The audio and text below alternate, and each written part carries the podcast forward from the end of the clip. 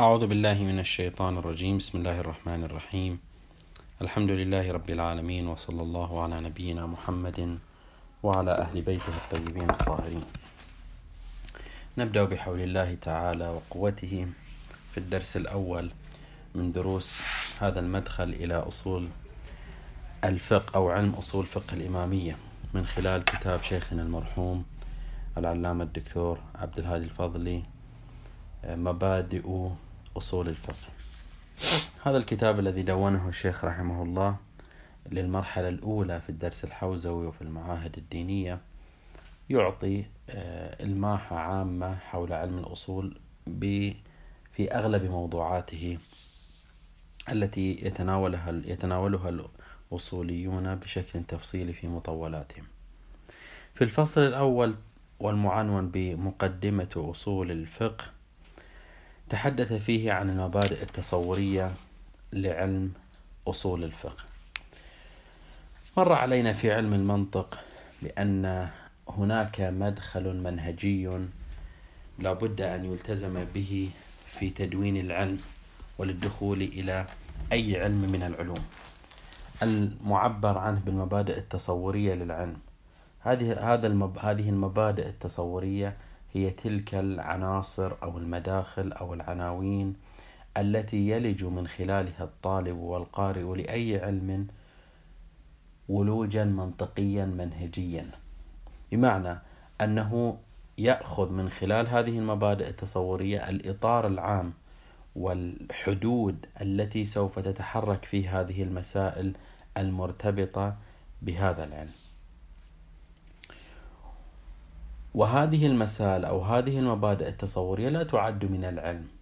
يعني المبادئ التصورية لأصول الفقه ليست من مسائل أصول الفقه وإنما هي الأضواء التي تضيء وتكشف لنا عن المساحة ودا عن مساحة ودائرة علم أصول الفقه. هناك في علم المنطق تحدثوا عن هذا الموضوع بشكل تفصيلي. الآن الشيخ يأتي لتطبيق تلك المبادئ التصورية أو تلك الفكرة المنطقية على أصول الفقه. فيتناول ثلاث مقدمات آه، منهجية تعرفنا على علم الفقه على علم أصول الفقه. المدخل الأول هو تعريف علم الأصول أو لنعبر بصياغة أخرى الكشف وتحديد هوية هذا العلم. هذا المدخل الأول. المدخل الثاني موضوع هذا العلم وهي ضابطة هذا العلم ومسائل هذا العلم عن عن سواه من تلك العلوم المتشابهة معه والملتقية معه في بعض المحاور ثم الفائدة من هذا العلم. ما هي الفائدة التي يرجوها الطالب آه، لعلم أصول الفقه؟ ماذا يريد أن يحصل؟ ماذا يريد أن يصل إليه من خلال دراسته وقراءته لهذا العلم. المدخل الأول تحت عنوان تعريف أصول الفقه. هذا الموضوع إذا رجعنا إلى المطولات التي دونها علماء الأصول سنجد أنهم في كثير من الأحيان أطالوا في البحث حول تعريف علم الأصول. في الواقع أرادوا أن يعطوا حدودا مضبوطة لهذا العلم أرادوا أن يحددوا الميدان والمساحة التي سوف آه، يتحرك فيها عالم الأصول والأصولي.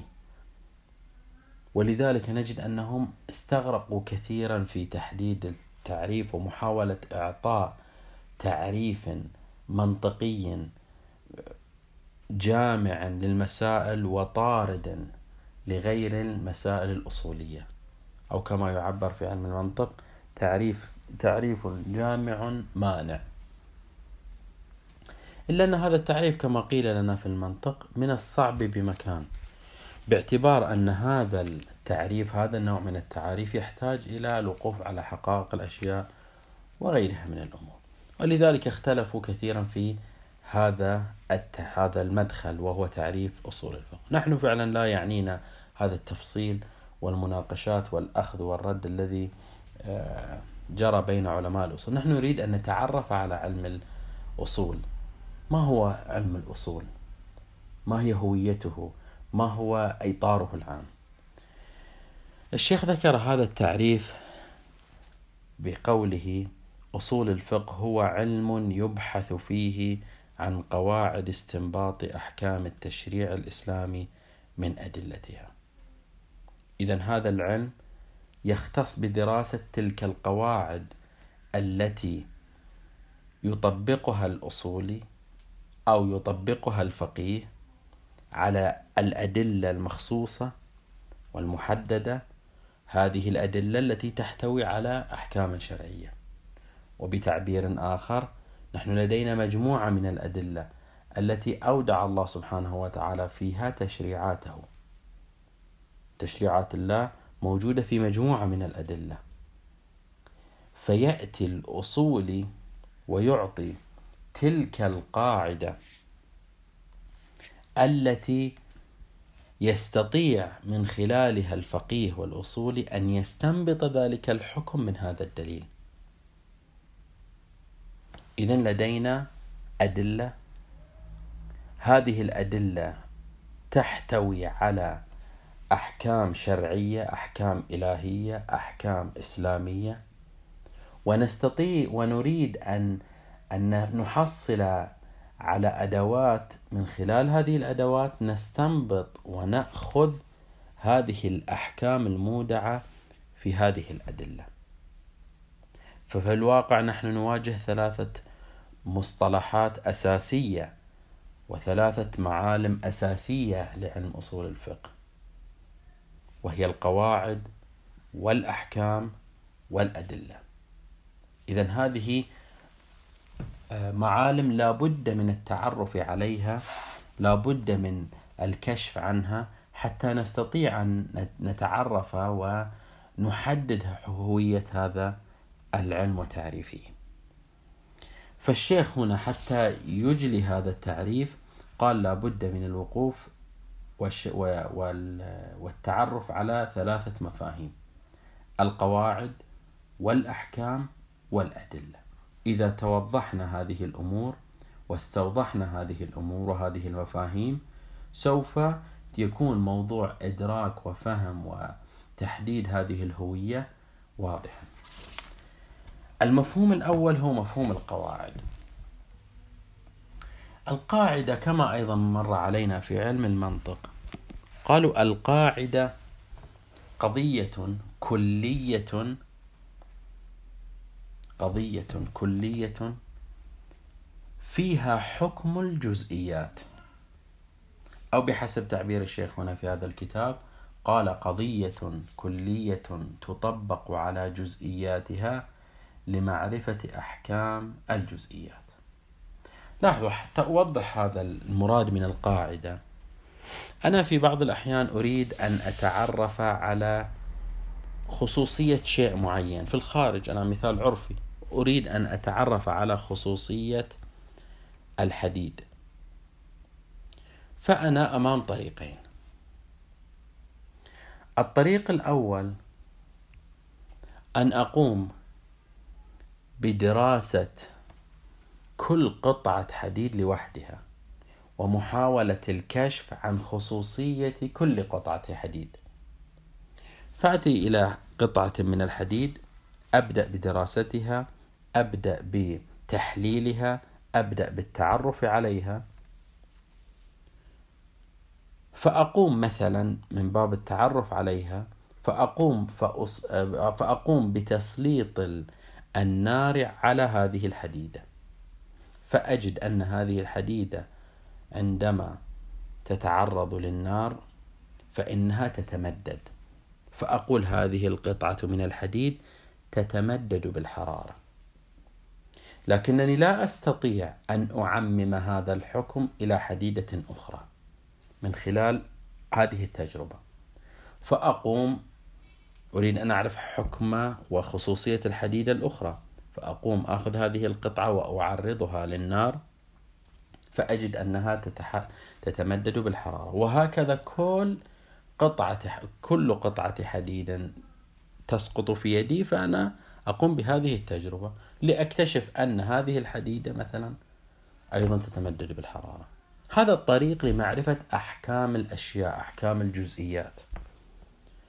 وتارة أخرى أنا لست مضطرا بأن أجرب كل قطع الحديد وأسلط النار عليها وإنما تكون لدي قاعدة كلية. الآن بغض النظر من أين حصلت على هذه القاعدة. المهم أن تكون لدي قاعدة كلية قضية كلية. من خلال هذه القضية الكلية أستطيع الوصول إلى نتيجة وحكم وخصوصية الحديد. هذه القاعدة هي كل حديد يتمدد بالحرارة. فأنا هنا لست مضطرا لتجربة كل قطعة حديد. هل هي تتمدد بالحرارة أو لا؟ فقط يلزمني أن أثبت أن هذا الشيء الذي أمامي من جنس الحديد. فأقوم فأقول هذا حديد. فأرجع إلى القاعدة. الخطوة الثانية أرجع إلى القاعدة. أقول والقاعدة تقول كل حديد يتمدد بالحرارة. فهذه الحديدة تتمدد بالحرارة. ولست مضطرا آه، بتجربة هذه الحديدة هل تتمدد بالحرارة أو لا. لماذا؟ لأنني في الواقع طبقت هذه القاعدة في موردها الجزئي. القاعدة كلية والقطعة الحديد التي أمامي جزئي. فأقوم بتطبيق القاعدة الكلية على الجزئي فأتعرف على حكم الجزئي من خلال هذه القاعدة الكلية. إذا لاحظوا كيف أنني استطعت من خلال هذه القاعدة أن أعطي أحكام الجزئيات من دون تجربة. جيد. لو رجعنا إلى التعريف قال أصول الفقه علم يبحث فيه عن قواعد الاستنباط. بعد هذا البيان الذي بيناه من المراد من القاعدة ندرك بأن علم الأصول لا يتناول الجزئيات وإنما يتناول الكليات فقط بل هي كل العلوم من المفترض أن تتناول فقط الكليات. يعني الوصف الأساسي للعلم أنه يتناول الكليات. فعلم أصول الفقه يتناول قواعد كلية لا يتناول قواعد جزئية. توصلني إلى حكم شرعي. ربما تكون هذه الجزئية توصلني إلى حكم شرعي ولكن ليس من شأن أصول الفقه أن يتناول هذه القاعدة الجزئية وإنما يتناول فقط القضايا الكلية فقط القواعد العامة. لأن هذه القواعد العامة آتي بها وأسقطها وأقوم بتطبيقها على جزئياتها فيتحصل لدي وأتحصل على نتيجة وهو الحكم الشرعي. الآن الشيخ هذه الفكرة التي شرحناها بطريقة وبمثال عرفي يأتي يطبقها في الأصول. يريد أن يثبت أن كيف أن الأصول يتناول قواعد كلية يتناول كليات وأمور عامة. القاعدة التي يريد أن يطبق عليها كمثال هي قاعدة الظهور. كل ظهور قرآني حجة. سنأتي إن شاء الله بالتفصيل لاحقا حول إثبات حجية الظهور. أول فقط أبين ما المراد من حجية الظهور. حجية الظهور هناك آه مفردة معينة. هذه المفردة المعينة تحتمل أكثر من معنى. ما المراد من هذه المفردة؟ هل المراد منها المعنى الأول أو المراد منها المعنى الثاني أو الثالث؟ هناك قرائن قد تحتف بال... بال... بنفس النص. أنا فقط أوضح هذا من أجل توضيح المثال وإلا بحثه سيأتي بالتفصيل. هذه المفردة التي تحتمل أكثر من معنى كيف نرجح أحد المعاني؟ هل المعنى الأول أو المعنى الثاني أو الثالث؟ هذا المعنى الذي يظهر لي من خلال القرائن المحتفة بالنص هذا المعنى يسمى معنى ظاهر. معنى ظاهر. سيأتينا بحث مفصل إن شاء الله أن دلالات الألفاظ إما أن تكون على نحو النص أو على نحو الظهور. النص يعني أنه هذا اللفظ لا يتحمل ولا آه، يحتمل فيه إلا معنى واحد. ولكن هناك بعض الألفاظ تحتمل أكثر من معنى ولكن أحد المعاني مرجح على غيره. هذه الحالة أن تكون أحد المعاني مرجحا على غيره يقال بأن المعنى المرجح معنى ظاهر ليس نصا. وإنما معنى ظاهر. هذه القاعدة تقول كل ظاهر قرآني حجة.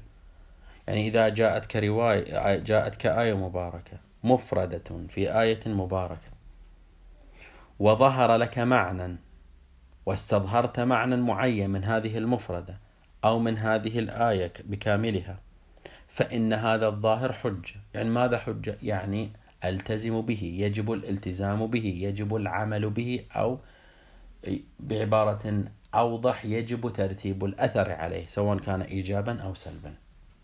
إذا كل معنى ظاهر في الآيات القرآنية هو حجة يجب الالتزام به هذه القاعدة. نطبق هذه القاعدة على آية من آيات القرآن الكريم. قول الله سبحانه وتعالى في سورة البقرة أقيموا الصلاة. أقيموا الصلاة. والصلاة أمرها واضح باعتبار أن لفظ الصلاة هو المراد بهذه الأفعال المعينة خصوصا في الشريعة. الآن نقف عند كلمة أقيموا وهي فعل أمر. فعل الأمر يحتمل فيه أكثر من معنى.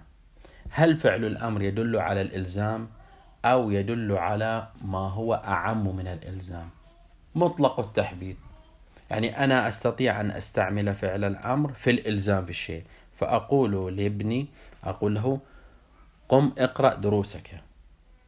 اقرأ درسك. هنا على نحو الإلزام. ولكن ربما أستعمل لفظ الأمر أو فعل الأمر ليس على نحو الإلزام. كان أتي إلى شخص مساو لي في الرتبة فأقول له اشتر الكتاب. وهو فعل أمر لكن ليس فيه إلزام لهذا الطرف. ليس فيه أي تشديد بالعمل بهذا الأمر أو التزامه بهذا الأمر. أقول له اشتر هذا الكتاب اقتراحا اشتر هذا الكتاب لخصوصية أعرف أنك تهتم بها. ولكن ليس ملزما خلافا لاستعمال فعل الأمر مع الابن أو مع ما هو أقل مني مرتبة. إذا فعل الأمر يحتمل أن يكون يدل على الوجوب ويحتمل أن يدل يدل على ما هو أعم من الوجوب.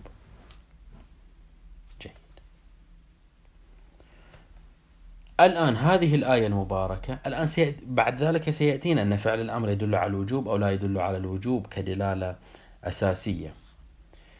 الآن نعالج هذا الموضوع بطريقة مبسطة فقط حتى يعني ندرك هذا المعنى القضية الكلية. نقول مثلا أن هذه هذا الفعل الأمر قد صدر من الله سبحانه وتعالى فكونه صادر من الله سبحانه وتعالى معنى أنه فيه إلزام. فالأوامر الصادرة من الله سبحانه وتعالى الأصل فيها أو نقول ظاهرة في الإلزام ظاهرة في الوجوب. إذا أقيموا فعل أمر ولأنه صادر من الله سبحانه وتعالى فنحمله على الوجوب لا على ما هو دون الوجوب. إذا فصار فعل الأمر ظاهر في الوجوب. فعل الأمر ظاهر في الوجوب. هذه الآية ظاهرة في وجوب الصلاة. هل هذا الوجوب حجة أو لا؟ نرجع إلى القاعدة. كل ظاهر قرآني حجة. وهذه الآية أقيموا الصلاة فعل أمر ظاهر في الوجوب فتكون أقيموا الصلاة حجة علي فيجب علي الالتزام بإقامة الصلاة. لاحظوا نحن ماذا ماذا قدم لنا علم الأصول؟ علم الأصول قدم لنا هذه القاعدة الكلية التي من خلالها عرفنا أن هذا الظهور يجب الالتزام به. لست مطلق العنان. من هذه الجهة حتى لا ألتزم بالظهور. ما دام أن هذا ظهر لي معنى معين فالقاعدة الأصولية تقول أن هذا المعنى الظاهر يجب الالتزام به. يجب الالتزام به. إذا بدل أن يقوم الفقيه أو يقوم الأصولي ببحث كل آية هل ظهورها حجة أو ليس بحجة يبحث الموضوع الكلي. هل الظاهر القرآني هل الظهورات القرآنية حجة أو ليست بحجة؟ فيخلص إلى نتيجة أنها حجة. فيقول كل ظاهر قرآني حجة. هذا انتهى الأصولي انتهى عمله. يأتي الآن الفقيه. يقول هذه الآية وهذه المفردة ظاهرة في هذا المعنى. فيقول الأصولي أعطني تلك القاعدة وكل ظهور قرآني حجة فهذه فهذا الظهور فهذا الظهور حجة على المكلف. إذا لاحظوا أن علم الأصول يقدم قاعدة كلية. هل فعل الأمر دال على الوجوب أو ما هو أعم من الوجوب؟ هذه قاعدة كلية ترتبط بعلم الأصول. فيأتي الأصولي ويبحث بحث مفصل في بحث مبحث الأوامر هل الأوامر تدل على الوجوب أو لا ما هي دلالة فعل الأمر ما هي وغيرها من المباحث التي هي ذات طابع كلي. إذا نحن في هذا العلم أمام أمام علم ذو طابع كلي ذو طابع آه، قاعدي إن صح التعبير. لاحظوا الأصولي لا يبحث أن أقيموا هذه المفردة أقيموا هل هي حجة أو ليست بحجة؟ هذه مفردة جزئية ليست من خصوصياته. ليست من وظائفه. يقول أنا لا شأن لي بأن هذه المع... هذا اللفظ وهذا المعنى حجة أو لا. أقيموا. نعم فعل الأمر من شأنه لكن أقيموا لفظة أقيموا الأمر بالإقامة هل هو حجة أو لا؟ يقول ليست وظيفتي. أنا أعطيك قاعدة كلية. الجزئيات وأن هل هذا ال... هل هذه الكلمة تندرج تحت هذا هذه القاعدة أو لا هي وظيفة الفقيه على سبيل المثال. إذا المفردة الأولى المفهوم الأول في تعريف علم الأصول هو مفهوم القواعد أو القاعدة. فإذا علم الأصول يتناول قواعد كلية يتناول قضايا عامة. هذه القضايا العامة يبرهن عليها إما حجة يعني يكسبها الحجية أو يكتشف حجيتها أو عدم حجيتها. فإذا لم تكن حجة مثل القياس. يقول القياس ليس حجة. القياس ليس حجة. هذه قاعدة. فإذا جاء مورد فيه يمكن إجراء القياس يقول لك الأصولي لا تجري القياس لأن القياس ليس حجة بحسب ما توصلنا إليه. هذا المفهوم الأول هو هو مفهوم القواعد. إذا نرجع إلى التعريف قال علم يبحث فيه عن قواعد استنباط. إذا قواعد استنباطية قضايا كلية في الاستنباط. المفهوم الثاني هو الأحكام. ما المراد من الحكم؟ الأحكام. هي التشريعات بحسب تعريف الشيخ هي التشريعات الصادرة من الله تعالى لتنظيم حياة الإنسان. الحكم هو تشريع صادر من الله سبحانه وتعالى من أجل تنظيم حياة الإنسان. في معرض التوضيح لهذا التعريف تعريف الحكم الشرعي الشيخ يذكر نقطتين أساسيتين. النقطة الأولى ترتبط بأصل وجود تشريعات من الله سبحانه وتعالى.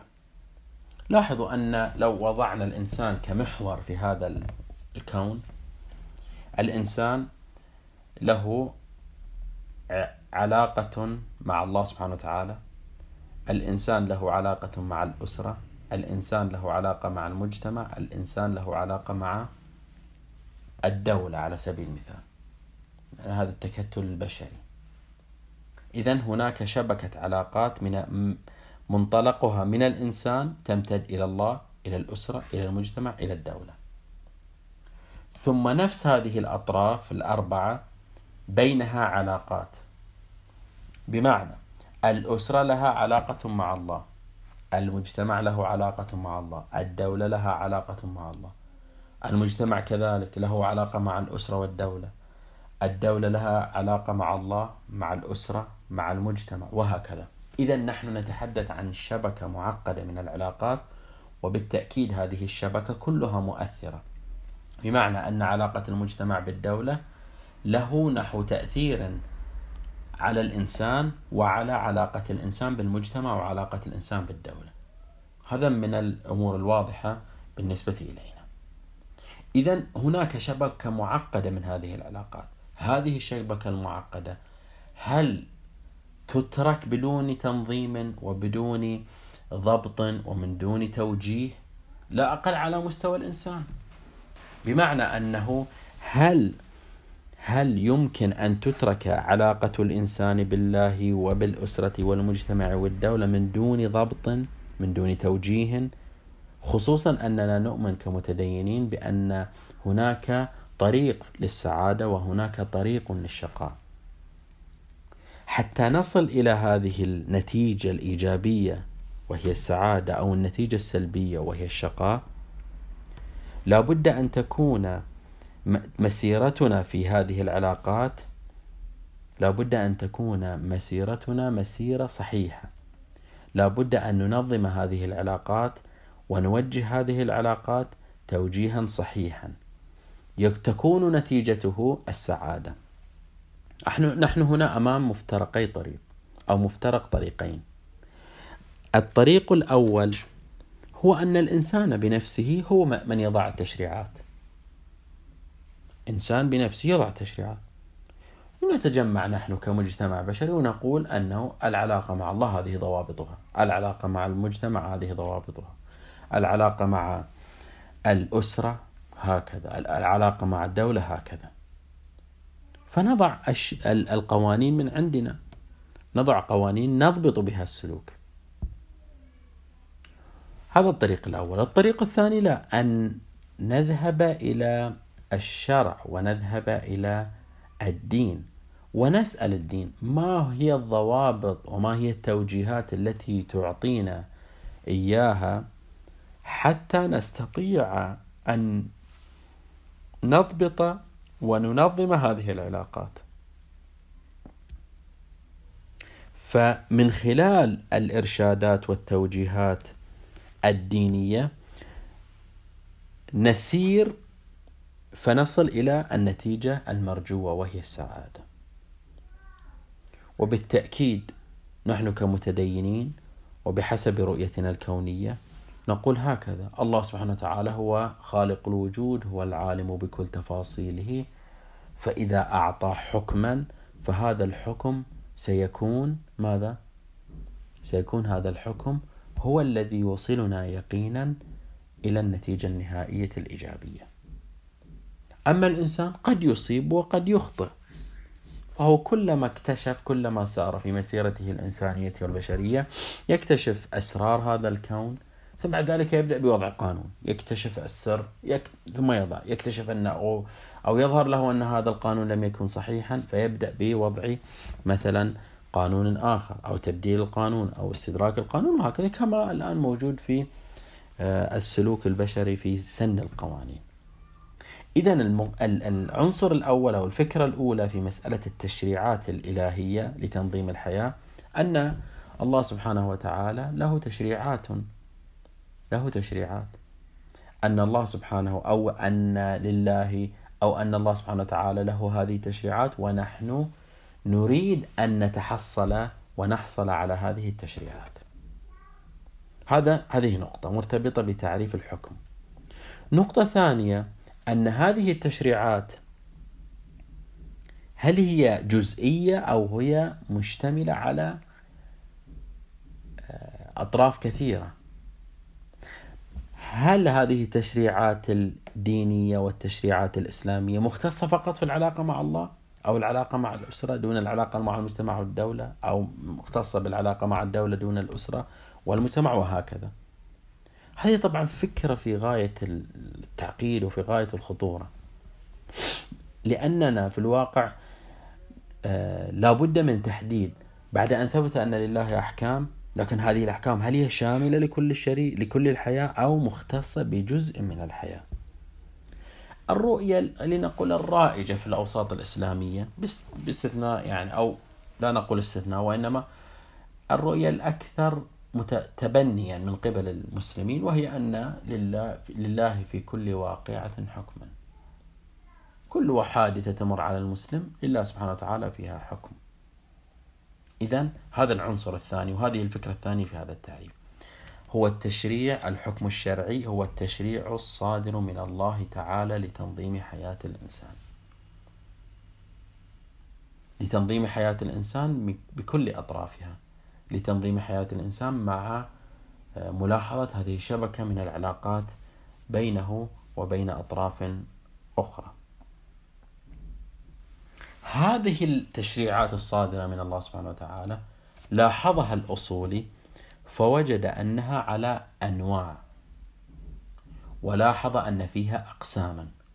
فبدأ بملاحظة هذه التشريعات من زوايا متعددة وأعطى أوصاف لها وأعطى تقسيمات لها. أعطى آه، أن نوعها إلى أنواع متعددة ومتنوعة. حتى يكون المكلف في آه، وضوح من أمره. هذه التشريعات الإلهية ليست على نحو واحد ليست في مرتبة واحدة ليست على بأسلوب واحد وإنما متنوعة ومتكثرة. نقف عند هذا المقدار في هذا الدرس الأول، في الدرس الثاني نتناول بقية الأمور المرتبطة بمسألة الأحكام، أنواع الأحكام وأقسام الأحكام وما يرتبط بهذا المجال. هذا تمام الحديث والحمد لله رب العالمين.